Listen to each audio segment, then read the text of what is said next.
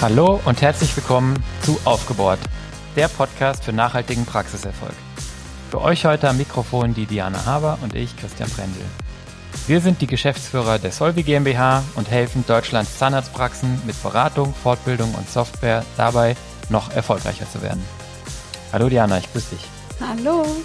Ja, in den letzten Folgen haben wir viel, äh, oder in der letzten Folge haben wir ja viel über die Zahlen, Daten und Fakten ähm, einer zahnärztlichen Existenzgründung gesprochen. Wir haben ja mh, da relativ viele ähm, ja, Datenpunkte mal rausgearbeitet und so ein paar Durchschnitte genannt und euch so ein bisschen einen Orientierungsrahmen gegeben.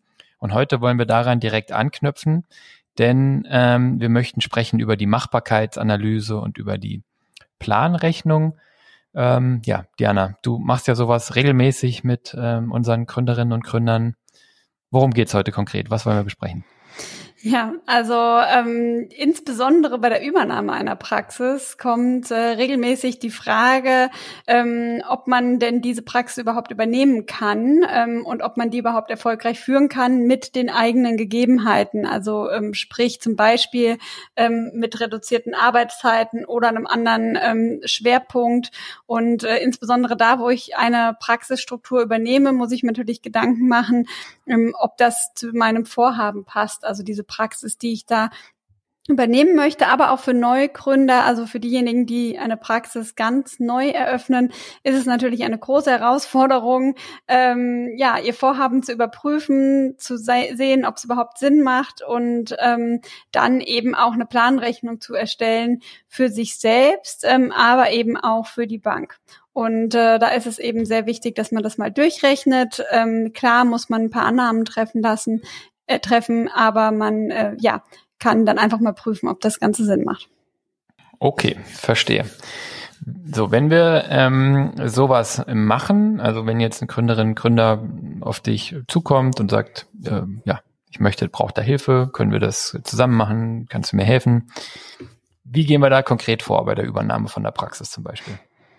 Ja, also im allerersten Schritt äh, benötige ich natürlich erstmal ganz viele Informationen und Daten. Und ähm, dann geht es erstmal darum, insbesondere bei der Übernahme einer Praxis, erstmal die Daten von dem Abgeber zu erhalten. Und äh, da hat man häufig schon die erste Hürde und Herausforderung, denn ähm, es gibt äh, Praxisinhaber, die sich ganz toll auf den Verkauf ihrer Praxis vorbereiten und ähm, die Daten zusammenstellen und dann mit einem äh, ja Klick einem das sozusagen zur Verfügung stellen können. Und äh, dann gibt's diejenigen, die sich entweder noch gar nicht damit beschäftigt hatten oder ähm, einfach ja nicht wissen, was man genau herausgeben muss oder sollte. Und äh, da wird's in der Regel ein bisschen schwierig. Und ähm, dann kommt es eben auch darauf an, ob zum Beispiel der Abgeber einen Letter of Intent möchte, dass man schon mal sagt, jawohl, ich bin grundsätzlich interessiert, bevor er dann die Daten zur Verfügung stellt. Ähm, und da äh, ja ist immer so ein bisschen die Herausforderung, denn gleichzeitig kann ich ja eigentlich erst sagen, ob ich die Praxis kaufen möchte, wenn ich die Datenbasis in irgendeiner Form kenne. Und äh, ja, da kämpfen wir manchmal tatsächlich ein bisschen ähm, um die Daten. Man kriegt die auch in den unterschiedlichsten Formaten zugesendet, aber ähm, im Großen und Ganzen kriegt man alles, was man benötigt. Und ähm, dann ist es bei einer Übernahme sehr leicht. Bei einer Neugründung habe ich das natürlich nicht. Ähm, da brauche ich dann einfach sehr viele Informationen über mein ähm, Vorhaben, nämlich zum Beispiel Investitionsvolumen, Arbeitszeit und so weiter und so fort. Und ähm, ja, dann, ähm, wenn ich eine Praxis übernehme, mache ich natürlich erstmal eine Analyse der Bestandspraxis. Also ähm, wie steht sie da? Wie ist die Kostenstruktur? Ähm, was ist die Praxis wert? Also man kann dann gleich auch eine Praxiswertschätzung davon ableiten. Und daraus kann man dann eben ähm, eine Machbarkeitsanalyse durchführen, die quasi einmal prüft, kann ich diese Praxis so, wie ich sie übernehme, weiterführen? Muss ich Veränderungen vornehmen? Ähm, macht das überhaupt für mich Sinn oder muss ich mir eine andere Praxis suchen? Und dann hat man im Prinzip auch schon die Basis für die Planrechnung, die man ähm, natürlich nicht nur für sich selber macht, sondern eben auch für die Finanzierung bei der Bank. Und ähm, dann, wenn man diese Schritte äh, durch laufen ist im Prinzip, also bis zur Finanzierung und das steht, dann ist der nächste Schritt der Kaufvertrag. Und äh, man sieht, da ist also einiges im Vorfeld zu beachten und ähm, das ist natürlich eine große Herausforderung, wenn es Zeitdruck gibt. Also wenn der Abgeber zum Beispiel innerhalb kürzester Zeit einen Kaufvertrag unterschrieben haben möchte, ähm, man aber noch gar nicht weiß, äh, passt das überhaupt, ähm, ist das die richtige Praxis für mich und man vielleicht auch noch keine Finanzierung stehen hat. Mhm. Also da äh, muss ich ja sagen, vielleicht mal kurz als Einschub, wenn da so Zeitdruck aufgebaut wird, da wäre ich ja immer extrem vorsichtig, weil die Notwendigkeit, die Praxis zu verkaufen, kam natürlich völlig überraschend. Konnte ja keiner kommen sehen, dass ich in Ruhestand gehen möchte. Ähm, also das ist für mich immer ein Alarmsignal. Aber genau. Also ich glaube, man sollte es grundsätzlich hinterfragen. Ja, also immer wenn man sich wundert, warum gibt er mir keine Daten oder warum ähm, muss es jetzt schnell gehen, glaube ich, ist es wichtig, den Grund äh, zu hinterfragen. Es kann ja auch mal gesundheitliche Gründe haben, ja, ähm, oder familiäre, private Gründe. Aber wenn ich das nachvollziehen kann, ähm, dann ist das natürlich äh, wunderbar. Ähm, aber wenn ich ein schlechtes Bauchgefühl habe, hast du schon recht. ähm, und es nicht ganz ersichtlich ist, warum so ein Zeitdruck aufgebaut wird, dann äh, unter Umständen lieber Finger weg. Ja, also ich ähm, habe ja sozusagen in meinem vorherigen Leben ähm, solche Dinge gemacht für für Firmen im, in Frankfurt in der Bank. Ne? Dann habe ich im Prinzip nur Firmenübernahmen äh, betreut und beraten und ähm, entweder haben wir dann Firmen beraten auf der Kaufseite, die also andere Firmen kaufen wollten, oder Firmen, die verkaufen äh, wollten oder verkauft werden sollten. Und der übliche Trick war schon auf der Verkaufsseite äh, Druck zu machen und den Prozess am Laufen zu halten und schnell zu halten und die Verkäufer dann irgendwie so ein bisschen, äh, die Käufer dann, die potenziellen Käufer dann so ein bisschen unter Zugzwang zu setzen. Also, naja. Ich glaube, den Punkt haben wir gemacht, aber da muss man, glaube ich, einfach wirklich extrem vorsichtig sein. Als Käufer ist die Zeit eigentlich auf eurer Seite. Genau. Und ich muss mir natürlich ein Bild von dem machen, was ich da kaufe. Ne? Ähm, ich werde nicht die Katze im Sack kaufen. Und das braucht eben ein bisschen Zeit und eben auch die Finanzierung. Also wenn ich es eben nicht einfach hinlegen kann, dann muss ich schon ein bisschen Zeit mitbringen ist ja doch eine der größeren Investitionen, wenn nicht sogar die größte, die man so im Laufe seines Lebens ähm, ähm, tätigt. Und von daher will das natürlich gut überlegt sein. Jetzt hast du gesagt, äh, Punkt eins ist Anfordern der Daten und Unterlagen. Ähm, was benötige ich denn da? Was konkret brauche ich denn von den Verkäufern, der Verkäuferin, äh, mhm. dem Verkäufer, wie auch immer?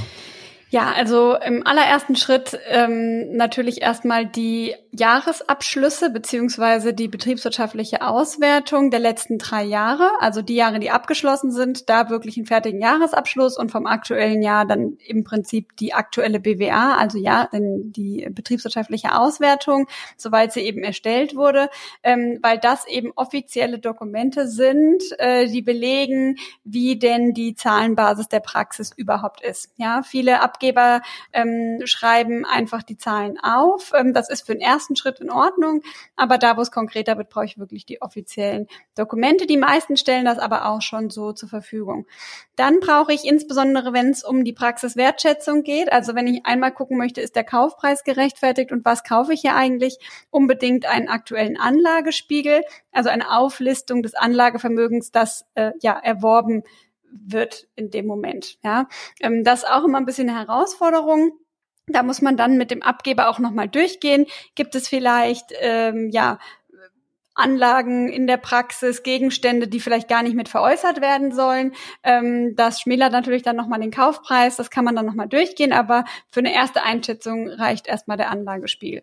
Und äh, vielleicht dann eben noch den gewünschten Kaufpreis, den es eben zu überprüfen gilt. Das sind so die Informationen, die man also im ersten Schritt braucht. Also BWA oder Jahresabschluss der letzten drei Jahre, Anlagespiegel und dem Wunschkaufpreis. Und wenn wir von da dann in die Machbarkeitsanalyse gehen, dann brauchen wir weitere Informationen, weil dann müssen wir die Praxis noch besser verstehen. Also wie läuft sie? Zum Beispiel ähm, Informationen über die ähm, Honorare, also welcher Behandler macht eigentlich wie viel Umsatz, wie viel Umsatz wird durch die Prophylaxe erbracht, welche Mitarbeiter arbeiten in der Praxis, was kosten die, also da braucht man dann eben noch eine Personalkostenliste oder ein Lohnjournal ähm, und gegebenenfalls eine Liste der Mitarbeiter mit Funktionen und Arbeitszeiten, also dass man wirklich sich ein möglichst gutes ähm, Bild machen kann. Und man braucht Informationen ähm, über ja, das eigene Vorhaben. Also sprich, ähm, wie viel Zeit kann ich denn in die Praxis investieren? Also wie soll meine wöchentliche Behandlungszeit sein? Ähm, vielleicht auch noch die eigenen Stundenumsätze, die man bisher ähm, erwirtschaftet hat, dass man sich eben der Sache nähern kann, ob man diese ähm, Umsätze, die jetzt eben in dieser Praxis bisher erzielt wurden, auch halten kann oder sogar steigern kann oder äh, eben nicht schafft und was das bedeutet für die ähm, Kostenstruktur und den äh, Kauf der Praxis. Mhm. Das hört sich für mich ja so ein bisschen an, als ob ich da auch äh, wenn ich Solvi Control hätte als Verkäufer, schon relativ weit kommen würde. Ne? Also äh, ja, ich sag mal, die Punkt. BWAs die letzten Jahre, klar will ich an irgendeinem Punkt im, äh, dann im, im, im offiziellen Vertragsunterzeichnung nochmal die Original-BWA vielleicht sehen, aber wenn es darum geht, die Praxis einzuschätzen, finanziell die BWA-Kennzahlen zu sehen und auch die Honorarstatistik, wenn ich letztendlich Solvi Control habe in Verbindung mit der Schnittstelle zu Charlie Solutio oder mit dem Dumpsoft Controlling Cockpit als Erweiterung, dann habe ich ja eigentlich äh, alle Informationen, die ich brauche. Ne? Dann könnte ich eigentlich dem Verkäufer einen Zugang, äh, dem Käufer einen Zugang geben oder dem Berater des Käufers und dann wäre eigentlich alles drin. Das wäre eine sehr schöne Transparenzübung und sehr elegant und digital. Ja, das machen auch einige tatsächlich, ähm, dass sie sagen, ich bereite meine Zahlen hier erstmal ähm, auf, so dass ich sie ähm, präsentieren kann. Ich kann sie dann natürlich auch leichter eben bereinigen, indem ich zum Beispiel bestimmte Konten vielleicht anders zuordne.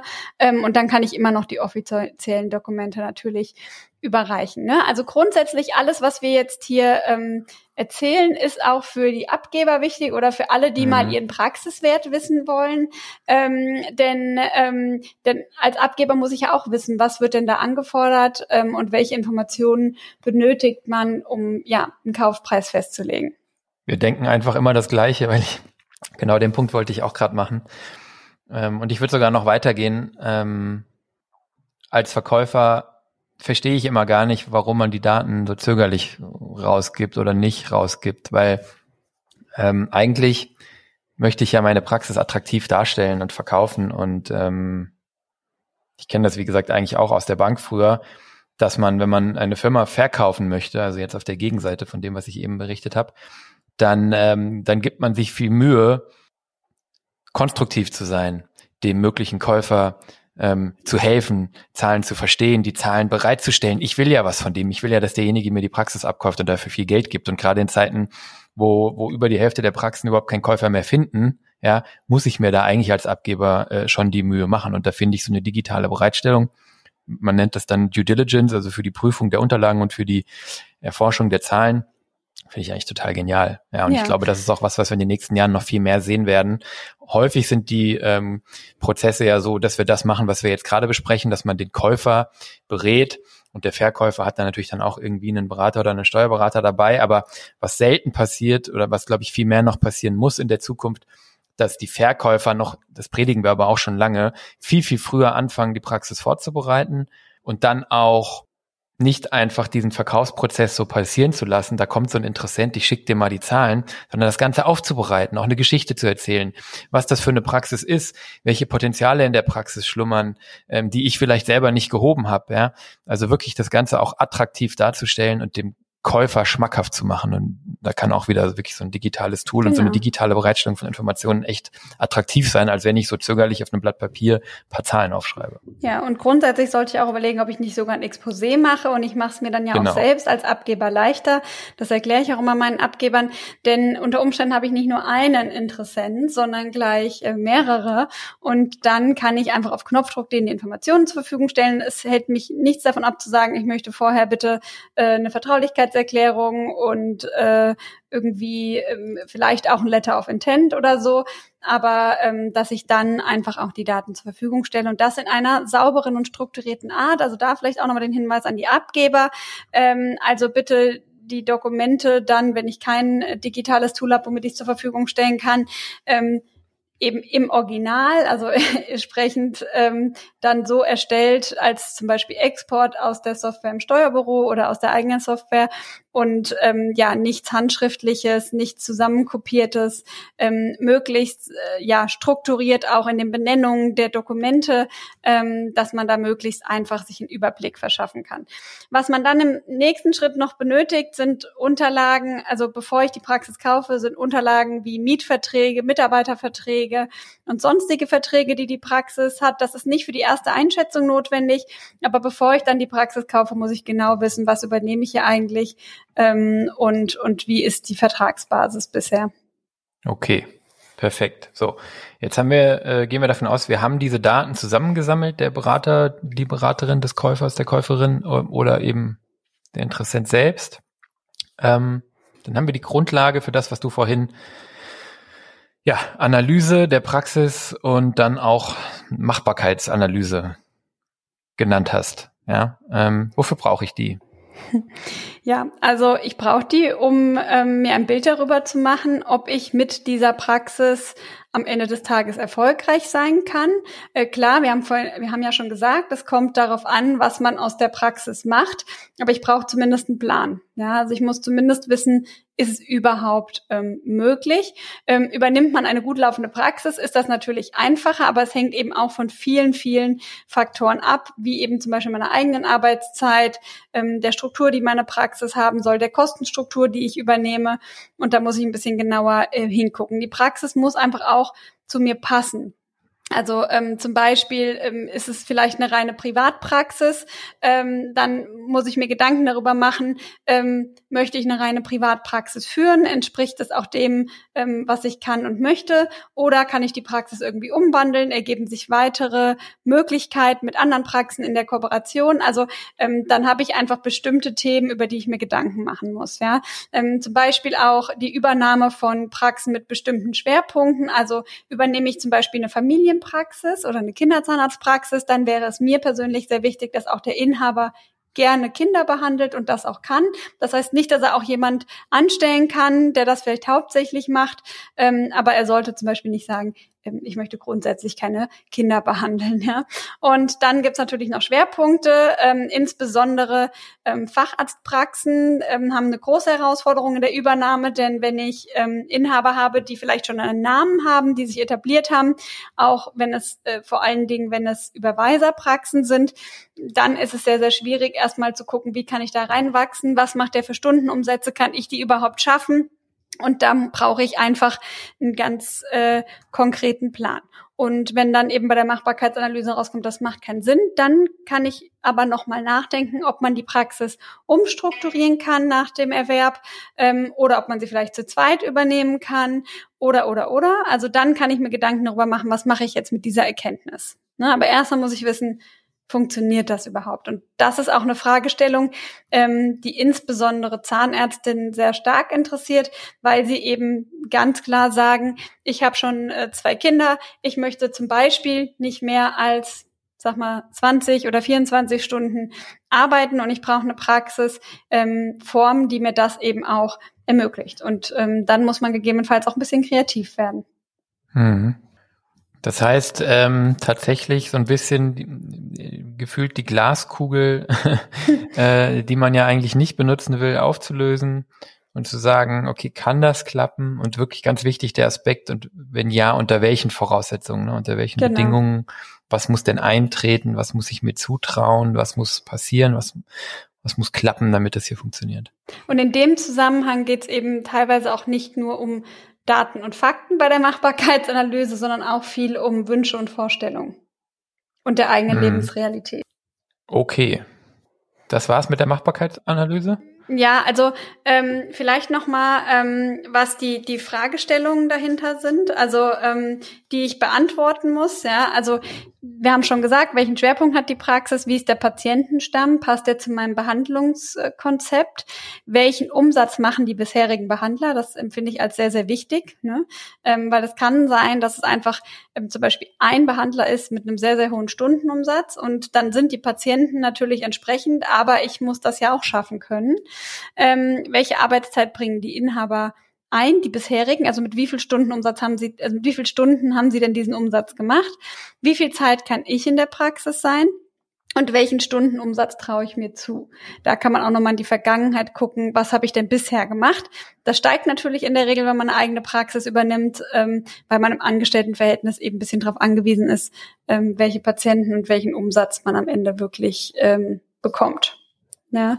Und, und dann brauche ich noch Informationen darüber, hm, welche Veränderungen vielleicht auch geplant sind. Denn ähm, wenn ich zum Beispiel auch noch viel investieren muss ähm, oder dann eben auch personelle Veränderungen vorab, also wenn ich von vornherein sage, wenn ich diese Praxis übernehme, brauche ich unbedingt noch einen angestellten Zahnarzt und mindestens noch zwei Assistenzen, dann muss ich das natürlich auch in meiner Machbarkeitsanalyse berücksichtigen.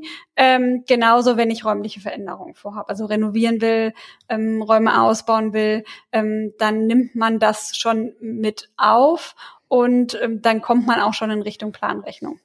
Mhm. Das hatten wir in der letzten Folge ja mh, mm, besprochen, dass diese Investitionen in die Veränderungen eben auch ein ganz signifikanter Teil sind. Ne? Äh, Im Schnitt sogar die Hälfte der Gesamtinvestitionen eben auf die Veränderung äh, und die Erneuerung und zusätzliche Geräte und Umbauten entfällt. Ne? Und eben genau. die andere Hälfte der Kaufpreis. Ja, und häufig wird bei der Übernahme zu sehr auf die Geräte zum Beispiel geachtet. Also ich höre immer wieder Gründer, die sagen, nee, ähm, ich habe mir mehrere Praxen angeguckt, aber die Ausstattung war nicht gut genug oder die haben ja. nicht mal die und die Geräte, die ich aber gerne benutze. Und das spielt jetzt aus meiner Sicht gar nicht so die große Rolle, denn ähm, Geräte kann ich in jede Praxis hineinstellen. Ähm, ja. Viel wichtiger ist ja, wie ist das Umsatzpotenzial, wie sind die Patienten ähm, und ähm, wie ist der Standort. Ja, und den Rest kann ich entwickeln und verändern als Unternehmer. Und wie passt dieser Standort in meine Lebenswirklichkeit? Ne? Auch genau. was wir in der letzten Folge hatten. Ähm, ja, ja, absolut. Das ist so ein bisschen wie das Argument. Wir hatten die, die Wohnung hat mir gut gefallen, aber die hatten ein komisches Sofa da drin stehen. Genau. Manchmal braucht man auch ein bisschen Kreativität und Vorstellungskraft. Ja, ich kann das genau. nachvollziehen. Wir zwei sind auch ähm, sehr ästhetische Menschen und es fällt uns manchmal auch ein bisschen schwer, ähm, uns hineinzuversetzen, wie es aussehen könnte. Ähm, und das kann man schon nachvollziehen, aber äh, deshalb ist eben ganz wichtig, dass man da einfach mal eine ganz sachliche, nüchterne Analyse macht. Ja, und genau was du sagst, also wo die Praxis ist, ähm, oft auch wenn ich einen langen Mietvertrag habe, welche Räume ich habe, ähm, welche Patienten ich dort in der Nähe habe und ansprechen kann, was für einen Ruf die Praxis vielleicht hat, äh, äh, welches Team ich dort vortreffe, das sind Dinge, die schwer zu ändern sind. Auch die kann man ändern, aber die sind schwer zu ändern und ähm, solche Betrachtungen sollten da eigentlich wirklich im Vordergrund stehen. Wie erstellt man jetzt äh, so eine Machbarkeitsanalyse? Also wir haben jetzt verstanden, wofür man sie braucht und äh, so, ja, welche, welche Fragestellungen wichtig sind, wie, wie mache ich die jetzt? Also Genau. Also bei einer Übernahme ist es ähm, eigentlich ähm, recht einfach. Ich äh, schaue mir den Status quo an, also ich nehme die Praxis, wie sie jetzt war. Also ähm, wir nehmen das aktuellste vollständige Jahr und nehmen das erstmal als ähm, sozusagen gegeben hin und äh, dann verändern wir diese betriebswirtschaftliche Auswertung, also diesen, diese Gewinnrechnung. Ja, ähm, das heißt, wir fangen an und bereinigen erstmal alles, was nicht mit übernommen wird. Also zum Beispiel, der jetzige Inhaber hat äh, Fahrzeugkosten drin, ähm, man hat aber ein Auto gekauft, privat, und möchte das nicht über die Praxis machen, dann könnte man das rausnehmen. Der hat vielleicht auch Gutachtertätigkeiten ähm, gehabt oder ähm, andere Umsätze erwirtschaftet, dann wird das ebenfalls bereinigt. Also man bereinigt erstmal alles, was nichts mehr mit dem neuen Inhaber zu tun hat. Ne? Familienangehörige, die noch angestellt sind in der Praxis und so weiter und so fort. Und ähm, dann gehe ich hin und prognostiziere ähm, eben die Umsätze. Ja, also bei den Kosten kann ich eigentlich gucken, was ist übertragbar und welche zu, zusätzlichen Kosten kommen hinzu. Ähm, und bei den Einnahmen muss ich wirklich eine, eine Prognose machen. Und äh, da ist es halt ein bisschen schwieriger. Da ähm, muss ich mir dann eben einen Plan darüber machen, mit wie viel Behandlern ich tätig sein will, wie viele Stunden man arbeitet und wie die Stunden Sätze sind. Und ähm, dann kann ich im Prinzip den ja zu erwartenden Gewinn in der Machbarkeitsanalyse, also dass wir ein Beispiel ja mal durchrechnen und sagen, in einem ganz normalen Jahr mit all diesen Veränderungen, die wir machen, ähm, was wäre der Gewinn, der hinten rauskommt und ähm, ja, reicht mir das? Das ist ja dann eigentlich doch eine, eine, eine, sagen wir mal, eine recht einfache Rechnung noch, ja, so ein bisschen ähm, Natürlich muss man da irgendwie die Sinne beisammen haben und muss die gut machen und braucht ein bisschen Erfahrung, aber am Ende ist sie ja überschlägig. Ähm, da kommt dann raus, okay, ähm, ist machbar, macht Sinn, sieht gut aus äh, oder kann funktionieren unter diesen, wie wir eben sagten, unter diesen Annahmen und ich traue mir das zu und diese Annahmen sind klingen realistisch. Ähm, also nehmen wir an, ich möchte das machen. Dann brauche ich ja das Geld, muss ich zur Bank gehen. Die Bank wird vielleicht sich über so eine Machbarkeitsanalyse freuen, aber äh, die wird ja auch sagen, okay, ähm, mir reicht das nicht, weil ich will ja auch wissen, wie du in den nächsten Jahren dann dich entwickeln wirst, wie du äh, vorhast, hier äh, diese x hunderttausend Euro, die du von mir haben möchtest, äh, zurückzuzahlen. Wie komme ich von der Machbarkeitsanalyse dann äh, ja, zu einem zu einem Plan, den die Bank ja haben will und den ich sowieso auch selber brauche? Genau. Also ähm, vielleicht ähm, nochmal zur Erklärung, die Planrechnung kann auf der Machbarkeitsanalyse, wie gesagt, aufbauen. Ähm, das heißt, am Anfang guckt man erstmal ein Beispiel, ja, und ähm, dann wird man in der Planung immer genauer, ja. Und wenn man dann in die Planrechnung übergeht, dann entwickelt man im Prinzip ähm, das ganze Jahr für Jahr. Also man betrachtet die einzelnen Zeiträume, genau wie du es gerade gesagt hast. Die Bank möchte nicht wissen, was hast du vor, grundsätzlich in fünf Jahren für einen Umsatz und für einen Gewinn mit der Praxis zu machen, sondern ganz konkret, was ist dein Ergebnis in Jahr 2022, ähm, 23, 24 ähm, was bleibt unterm Strich übrig und wie ist die Liquiditätssituation, wie hoch ist der Finanzierungsbedarf in, den, in dem entsprechenden Zeitraum. Ja, das heißt, ich ähm, werde immer detaillierter. Ich nehme die Investitionsplanung mit hinzu. Das heißt, ich muss genau überlegen, wann möchte ich welche Investition tätigen, um auch zu wissen, wie viel Geld brauche ich zu welchem Zeitpunkt. Und dann mache ich quasi ähm, in der Entwicklung über die Jahre eine Liquiditätsrechnung. Das heißt, ich höre auch nicht beim Gewinn auf, sondern ich gehe bis auf die Liquiditätsebene, sprich, wie viel Geld fließt denn eigentlich und was bleibt hinten wirklich auf dem Konto übrig und ähm, ja, wie hoch ist mein Finanzierungsbedarf? Das ist eigentlich die Fragestellung, die man dann beantworten äh, muss und das, was die Bank konkret wissen möchte. Also wie viel brauche ich und wann? Ja, das, das ist eine andere Fragestellung als lohnt sich die Praxis oder macht die überhaupt Sinn?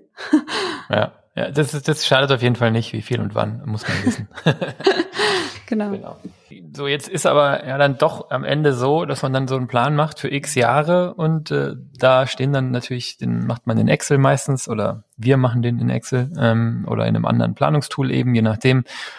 Da stehen dann Zahlen, die sehen dann sehr konkret aus, weil die natürlich irgendwie auch äh, ja äh, da dann eben so stehen, genau pro Jahr. Aber wo, wo, wo hole ich diese Zahlen denn her? Also insbesondere, wenn jetzt das nicht alles so ganz konkret und fassbar schon ist. Wie mache ich denn mhm. diese Projektionen? Ja. ja, also grundsätzlich kann man sagen, dass sich diese Informationen ja auch im Laufe der Zeit ergeben. Ja, also ähm, je mehr Informationen ich habe, desto genauer wird am Ende auch die Planung und ähm, vieles an Informationen muss ich mir selber generieren. Also da ist wirklich der Gründer gefragt ja, dass man sich, und da ist auch viel Fleißarbeit ähm, gefragt, ja, dass man sich wirklich hinsetzt und sagt, ich gucke mir jetzt diese Praxis an, was möchte ich auf jeden Fall neu machen? Ne, und zwar von Anfang an. Oder welche Geräte brauche ich? Welche Investitionen muss ich unbedingt noch tätigen oder möchte ich tätigen? Ähm, mir Angebote einhole und ähm, dann eben auch einen Preis dran schreiben kann und dann nähere ich mich zum Beispiel mal dem Investitionsvolumen, ja, für die ähm, Praxisausstattung, die noch hinzukommt oder ähm, eben die Veränderungen, die ich tätigen möchte. Ja, gleiches gilt für diejenigen, die komplett neu gründen. Ich muss ein Verständnis davon haben, was soll alles in die Praxis rein. Da beginnt es natürlich noch weiter vorne. Da brauche ich erstmal einen Architekten, da brauche ich eine konkrete Planung und dann natürlich äh, eben denjenigen, der die Praxis ausstattet, das ist zum Beispiel das Depot. Und ähm, dann brauche ich konkrete Angebote und äh, Kosteneinschätzungen. Ja, und die fließen dann zum Beispiel mit ein. Und, ähm, und dann muss ich eben auch ganz differenziert mir Gedanken machen, wie viel möchte ich arbeiten, ähm, mit wie viel Behandlern möchte ich arbeiten, wie viel Umsatz können wir machen. Ähm, das ist ein bisschen Fleißarbeit, ähm, aber da nähert man sich. Ja, also am Anfang hat man das Gefühl, ähm, oh Gott, ich weiß überhaupt nicht, ähm, wie können wir jemals zu einer Planrechnung kommen. Und wenn man da geführt durchgeht, dann sieht man, dass ähm, sich das alles fügt. Und ähm, ganz gut ist schon mal, wenn man mit einer Art Businessplan anfängt, also dass man sich selbst sein Vorhaben einfach mal runterschreibt. Ja, dann ist es auch für jeden, der einem in diesem Prozess der Planung begleitet, einfacher, ähm, bestimmte Annahmen auch unter Umständen zu tätigen. Also am Ende bleibt die Planung natürlich immer irgendwo eine Vorausschau, eine Prognose und sie wird unter vielen Annahmen getroffen. Ähm, Das ist ganz normal und ähm, man muss einfach gucken, dass sie so genau wie möglich ist. Und wir alle wissen aber nicht, was äh, geschehen wird. Also die Praxen, die 2019 ähm, eine Planrechnung gemacht haben, weil sie 2020 gründen wollten und ähm, eine Finanzierung bei der Bank beantragt haben, die wussten auch nicht, dass Corona kommen wird. Ne? Und sicherlich hat sich deren Realität dann ein bisschen anders abgespielt als der Plan. Ne? Mhm. So, da äh, kommt es dann eben drauf an, auf wie viel Risiko ist man gegangen oder hatte man noch ein bisschen Puffer eingeplant. Ähm, da ist es also auch ganz wichtig in der Planrechnung, dass man nicht zu knapp plant, sondern einfach noch ein bisschen ähm, Puffer zulässt. Ja. Das heißt, am Ende ist aber so ein Plan auch eigentlich irgendwie ein lebendes Dokument. Ne? Genau. Ich meine, an irgendeinem Punkt schickt man den natürlich zur Bank und dann hat die den mal als Stand und die kriegt den jetzt auch nicht ständig neu. Aber es macht natürlich dann auch Sinn, den fortlaufend anzupassen, ähm, weil dann ähm, sammelt man ja sehr, sehr schnell äh, Erfahrung und Werte und äh, die Realität kommt ins Spiel und dann ändert sich der Plan eben vielleicht auch. Ne? Genau, also zum Beispiel ganz konkret kurz vor der Gründung. Ne?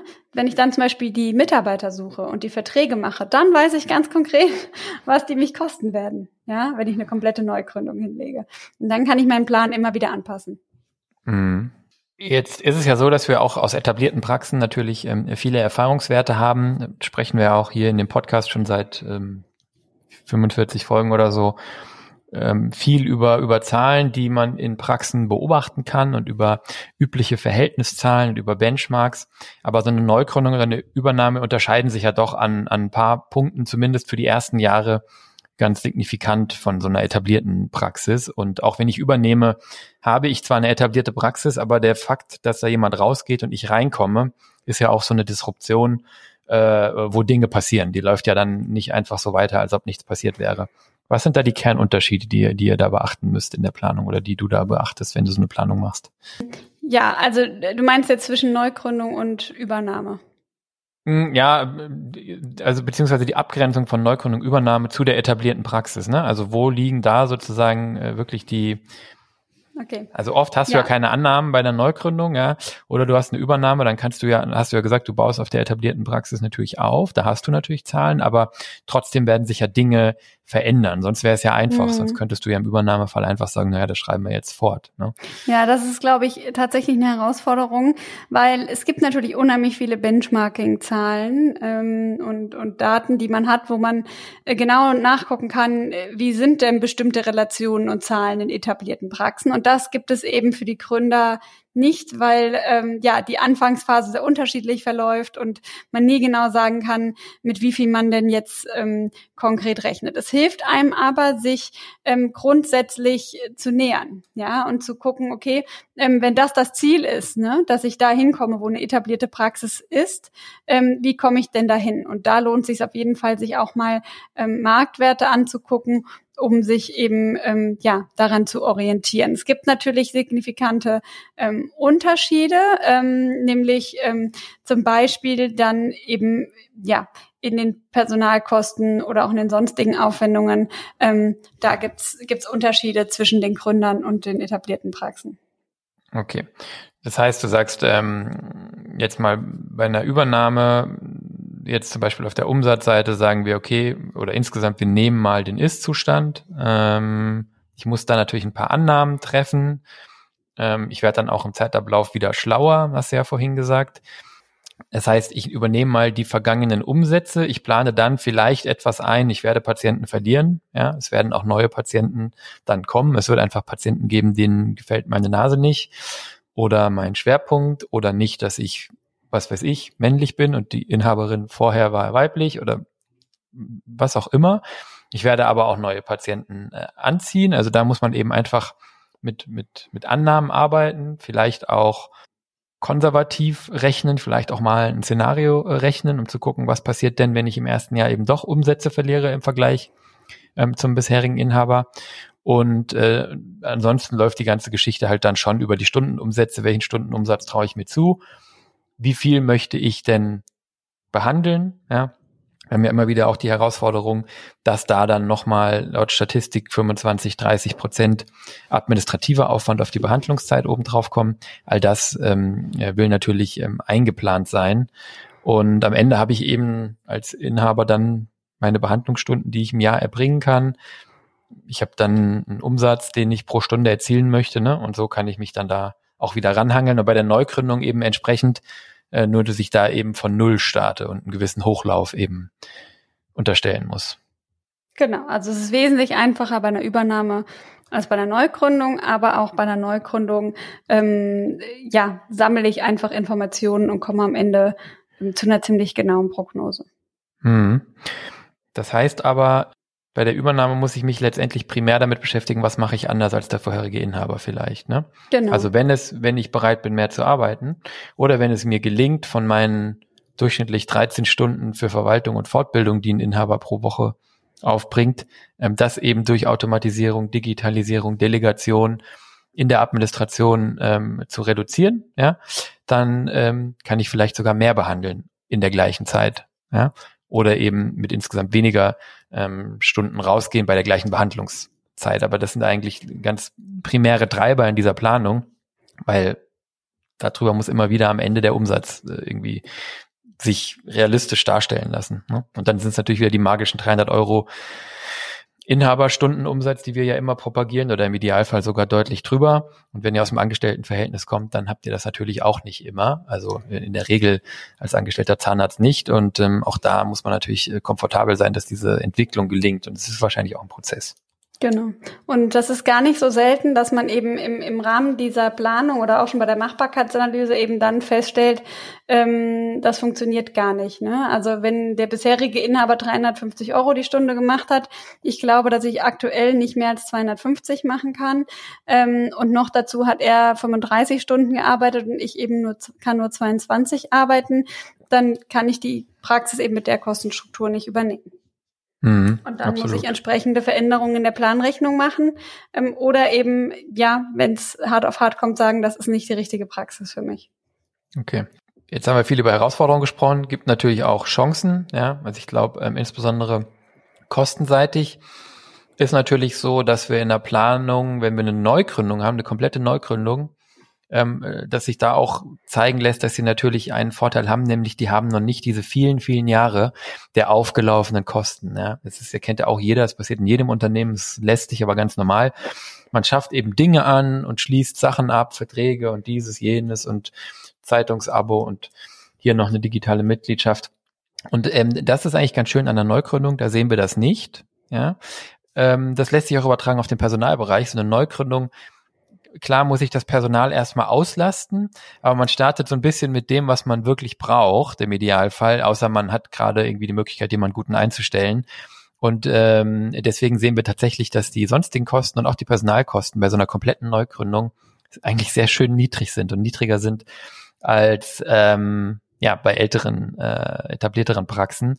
Wenn das dann zusammentrifft mit dieser besonderen Leistungsfähigkeit, die man in den ersten Jahren noch hat, dann können da nach der Anlaufphase doch sehr, sehr schöne ähm, Gewinne bei rauskommen. Und bei der Übernahme ist es natürlich so, dass ich eine gewisse Personalfluktuation wahrscheinlich haben werde oder zumindest äh, kann das passieren, ja, dass ein oder andere Mitarbeiterin, Mitarbeiter nicht mit mir klarkommt oder umgekehrt. Ähm, das hören wir schon relativ oft. Manchmal werden komplette Teams ausgetauscht, selten mit der Absicht im Vorfeld, aber dann nach einem halben Jahr merkt man, das geht nicht. Oder eben Teile des Teams ähm, äh, gehen oder müssen gehen oder werden äh, ersetzt. Das ist natürlich immer teuer und aufwendig, bietet aber auch die Möglichkeit, und das ist, glaube ich, hier besonders wichtig, dass man das vor, auch vorher schon identifiziert, wenn ich so eine Praxis übernehme, brauche ich eigentlich diesen Personalbestand komplett?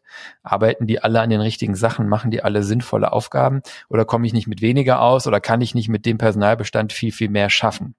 Ja, aber Vorsicht immer bei Fluktuationen, weil das auch empirisch nachgewiesen wird. Wenn viel Fluktuation im Personal ist, dann geht das zulasten des Umsatzes und des Umsatzwachstums. Aber manchmal ist es eben äh, nicht vermeidbar. Bei den sonstigen Kosten sieht es bei der Übernahme genauso aus. Hat die Diana ja vorhin schon gesagt. Man schaut natürlich auch schon bei der Bewertung, welche Kosten müssen wir hier rausrechnen, weil sie eigentlich dem dem ehemaligen oder dem alten Inhaber ähm, zuzurechnen sind. Wir müssen hier oder können hier äh, auch unbedingt nochmal schauen, äh, wirklich mal durchkämmen und jede einzelne Verpflichtung, jeden einzelnen Vertrag mal durchgehen und zu hinterfragen, ob das notwendig ist. Ja, und da liegen auch nochmal große Potenziale, die natürlich hier dann äh, nicht in der ersten Version und nicht für die Bank, für die ist es vielleicht nicht so relevant, aber in späteren Iterationen dieses Plans eben mitgeplant werden können. Und dann gibt es noch einen wesentlichen Unterschied natürlich in der Planung ähm, zu einer, äh, zu einer etablierten Praxis im eingeschwungenen Zustand, nämlich egal, ob ich komplett auf der, neu, auf der grünen Wiese neu gründe oder ob ich übernehme und viel modernisiere und viele neue Geräte und Behandlungseinheiten einschaffe, anschaffe. In beiden Fällen habe ich natürlich eine sehr hohe ähm, Abschreibung, eine viel höhere Abschreibung, als das in der etablierten Praxis ist. Ne? Das heißt, die, da gibt es die, die sogenannte AFA-Falle. Also ich werde einfach in den ersten Jahren vielleicht äh, acht, neun, zehn, vielleicht auch zwölf oder 13 Prozent ähm, Abschreibung eben in so einem Businessplan stehen haben. Ähm, das liegt daran, dass viele Geräte und Sachen, die man so anschafft, ähm, mit einer mit einer mit einer kurzen Laufzeit abgeschrieben werden können. Das ist ganz gut. Das drückt den Gewinn zwar, die Liquidität ist ja aber schon abgeflossen. Das spart euch dann einfach Steuern letztendlich und irgendwann läuft es dann aus und ähm, diese Zahl geht eben runter. Da gibt's dann die sogenannte AFA-Falle können wir vielleicht in einem anderen Podcast äh, mal behandeln. Haben wir vielleicht, glaube ich, auch schon mal in der vorherigen Folge angeschnitten. Aber da muss man eben, äh, glaube ich, auch äh, ja, sehr, sehr sinnvoll planen und sehr gut aufpassen, dass einen da nichts ähm, unangenehm überrascht in der Liquidität.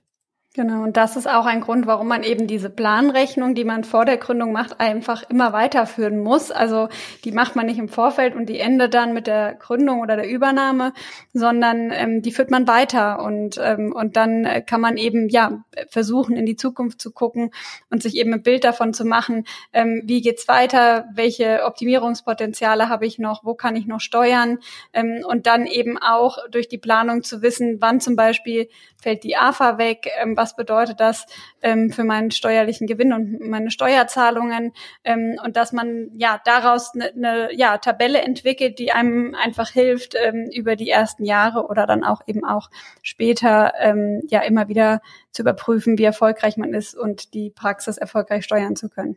Ja, das ist ja ein ganz wichtiger Aspekt auch in unserer Beratung eigentlich immer was, was uns sehr wichtig ist, dass wir eben nicht nur diesen Businessplan für die Bank dahinstellen, sondern das Ganze eben einbetten in einen Lebensplan für euch. Da, da kommt dann ja die nächste Frage, was was bleibt übrig und was habe ich an Tilgung, interessiert die Bank, aber auch für euch ist ja sehr, sehr wichtig, welche Steuerlast, wie Diana sagt, werde ich haben. Wann läuft denn welcher Kredit aus? Ja, dazu kommt dann ja oft die private Seite. In dem Alter, wo man eine Praxis gründet oder übernimmt, möchte man sich oft auch in einem Eigenheim niederlassen. Ja, dann nehme ich da weitere Kredite auf. Und das heißt, alles, was wir jetzt besprochen haben, Machbarkeitsstudie, Businessplan, äh, Planrechnung des Gründungsvorhabens, ähm, ist alles kein Selbstzweck und für sich und nur weil das eine Bank will, sondern das dann einzubetten in euren Gesamtlebensplan und in die private Seite, ähm, da wird dann wirklich ein Schuh draus. Und da hebt man dann diese ganze Arbeit, die man hier macht für diese Pläne, nochmal auf ein ganz anderes Level. Und das ist wirklich eine, eine super wichtige Sache, für die wir auch wirklich immer ja sehr, sehr ernst nehmen und sehr, sehr wichtig finden, wie Diana sagt, wenn man das dann so rollierend quasi nach vorne macht, ja, dann fährt man immer so ein bisschen wie mit Fernlicht durchs Leben, anstatt ähm, mit so einem kaputten, äh, einem kaputten Scheinwerfer und Abblendlicht ähm, so ein bisschen auf Sicht äh, zu fahren. Ja, ich würde sagen, das war doch ein wunderbares Schlusswort, Christian. Ja, ja. Unbeabsichtigt, äh, aber ich denke, ähm, ja, das hat es nochmal ähm, ganz gut auf den Punkt gebracht, ähm, warum eben es so wichtig ist, gleich von Anfang an ähm, mit einer soliden und gesunden Zahlenbasis zu starten und ja, das Vorhaben gut zu überprüfen und zu planen, ähm, eben für sich selbst, aber eben auch für die Bank. Ähm, was sicherlich auch hilfreich ist, ist in Szenarien zu denken, also dass man sich auch nochmal aufmacht, ein Worst-Case-Szenario und ein Best-Case-Szenario, dass man einfach nochmal guckt, was wäre wenn, um auch ähm, die Risiken möglichst gut einschätzen zu können. Denn ähm, je genauer ihr plant, desto besser könnt ihr euer Risiko einschätzen und ähm, desto ja, selbstbewusster könnt ihr dann auch in die Niederlassung und äh, ja, die Gründung eurer Praxis gehen. Perfekt. Ja, schön. Dann haben wir doch wieder einen Teilaspekt der, der Existenzgründung, glaube ich, ganz gut ähm, abgedeckt heute. Ich finde es ja immer cool, dass es auch tatsächlich für Abgeber oder für Etablierte äh, interessant ist. Das sind ja doch immer wieder Aspekte, wo es wirklich hilfreich, glaube ich, ist, die Gründerperspektive zu verstehen. Ich hoffe, dass ähm, nicht nur Gründerinnen und Gründer hier bis zum Ende hören, sondern eben auch andere. Ähm, ja, ich fand es auf jeden Fall spannend. Ähm, wenn ihr Fragen zu dem Thema habt, wie immer, oder wenn ihr das Gefühl habt, dass wir euch helfen können äh, mit einer Machbarkeitsanalyse und diesem ganzen Prozess im Prinzip, ja, bei der Bewertung eures Vorhabens, gerne auch schon an einer sehr, sehr frühen Stelle, wenn das wirklich nur eine Idee ist und eine Opportunität, dann äh, meldet euch gerne. Wir helfen euch da gerne dabei. Wir machen diesen Punkt mit dem Früh immer, weil, weil wir ganz, ganz oft äh, erleben, dass wir oder andere Berater zu spät eingeschaltet werden oder dann, wenn der Druck schon so hoch ist oder wenn schon Entscheidungen getroffen sind, die vielleicht nicht ideal waren. Von daher keine Scheu, kommt gerne ganz, ganz früh auf uns zu. Wenn sowas ansteht, helfen wir euch gerne mit der Einwertung, sind gerne eure Sparringspartner. Ganz unverbindlich, schreibt uns einfach an info@solvi.de oder besucht unsere Website www.solvi.de. Unter Beratung findet ihr da auch eine Möglichkeit, direkt einen Termin bei der Diana zu klicken sogar. Und ja, in dem Sinne hoffe ich, dass euch die Folge wieder gefallen hat. Erzählt gern euren Kollegen und Kolleginnen davon. Ja, wenn ihr jemanden kennt, der sich mit Gründung äh, beschäftigt oder schwanger trägt, äh, unbedingt von dem Podcast erzählen. Abonniert uns in den Podcast-Player eurer Wahl oder auf Spotify zum Beispiel. Ja, und äh, ansonsten freuen wir uns, wenn ihr bei der nächsten Folge wieder zuhört und uns vielleicht eine positive Bewertung hinterlasst, wo auch immer ihr diesen Podcast hört. Dann bis zum nächsten Mal. Vielen Dank. Ciao, Diana. Mach's gut, bis bald.